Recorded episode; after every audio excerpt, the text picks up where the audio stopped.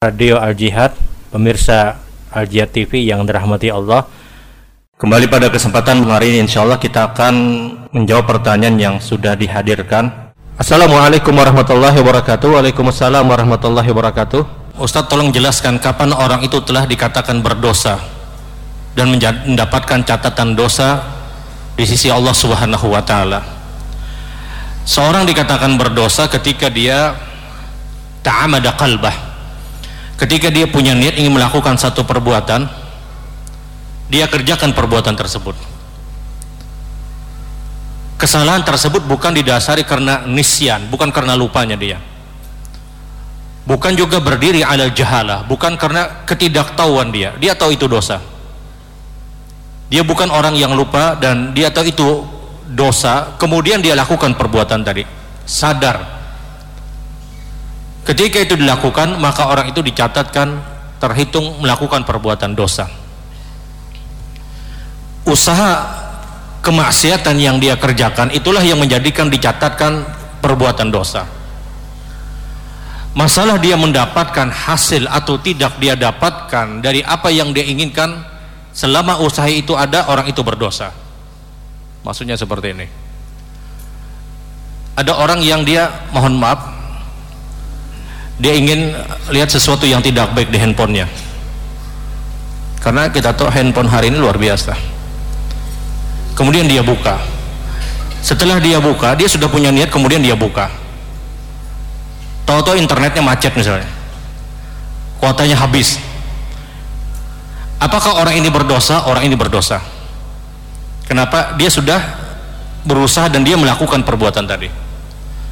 Dapat atau tidak dapat hasilnya dia dicatatkan berdosa. Ada orang akan mencuri misalnya hendak mencuntan maling. Dia sudah keluar dari tempat tinggalnya keluar dari rumahnya.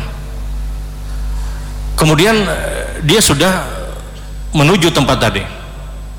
Dia sudah praktek dia sudah dalam artian dia sudah sampai di depan rumah orang. Tahu-tahu ada yang melihat. Ada yang ronda misalnya lagi jaga kemudian dia urungkan perbuatan tersebut. Apakah orang ini dosa? Orang ini dosa kata para ulama. Karena dia sudah punya usaha. Dia sudah punya usaha. Dapat atau tidak dapat hasil dari apa yang akan dia lakukan selama usaha tersebut dia lakukan orang itu dikatakan berdosa. Berbeda seperti ini. Ada orang punya niat ingin melakukan kemaksiatan ingin melakukan pelanggaran dia punya azam, dia sudah punya keinginan kuat ingin melakukan perbuatan dosa. Pada saat dia ingin melakukan perbuatan tersebut, dia sadar, dia khawatir kalau dia diwafatkan oleh Allah Subhanahu wa taala. Dia belum melakukan, dia punya keinginan kuat dan dia ingin melakukan perbuatan tadi. Dia sadar kalau diwafatkan ya sudah habis semua kebaikan-kebaikan yang sudah dia bangun. Khawatir meninggal dalam keadaan su'ul khatimah. Kemudian dia urung melakukan perbuatan tersebut karena Allah orang ini tidak dikatakan berdosa bahkan dia bisa dikatakan mendapatkan pahala. Karena tidak jadinya dia melakukan perbuatan tersebut karena Allah subhanahu wa ta'ala. Tapi ketika ada orang punya niat ingin melakukan pelanggaran dia baru punya niat. Belum dia lakukan perbuatan tadi. Kemudian dia urung melakukan perbuatan tersebut karena khawatir dilihat oleh orang lain orang itu tidak berdosa dan dia tidak dapat pahala. Ulun ulangi. Orang dikatakan berdosa kapan? Ketika ta'amada qalbah ketika dia punya niat kemudian dia lakukan. Perbuatan yang dia kerjakan berupa maksiat ataupun pelanggaran tersebut bukan berdiri pada ketidaktahuan. Dia tahu itu dosa. Dia tahu ini pelanggaran dan dia bukan berada pada keadaan lupa. Dia benar-benar dia lakukan ketika dia sudah punya usaha melakukan perbuatan tersebut dapat atau tidak dapat hasil dari apa yang dia inginkan orang itu dicatatkan berdosa. Seperti yang ulun contohkan tadi. Ketika dia dapat hasil maka catatan dosa itu tambah besar.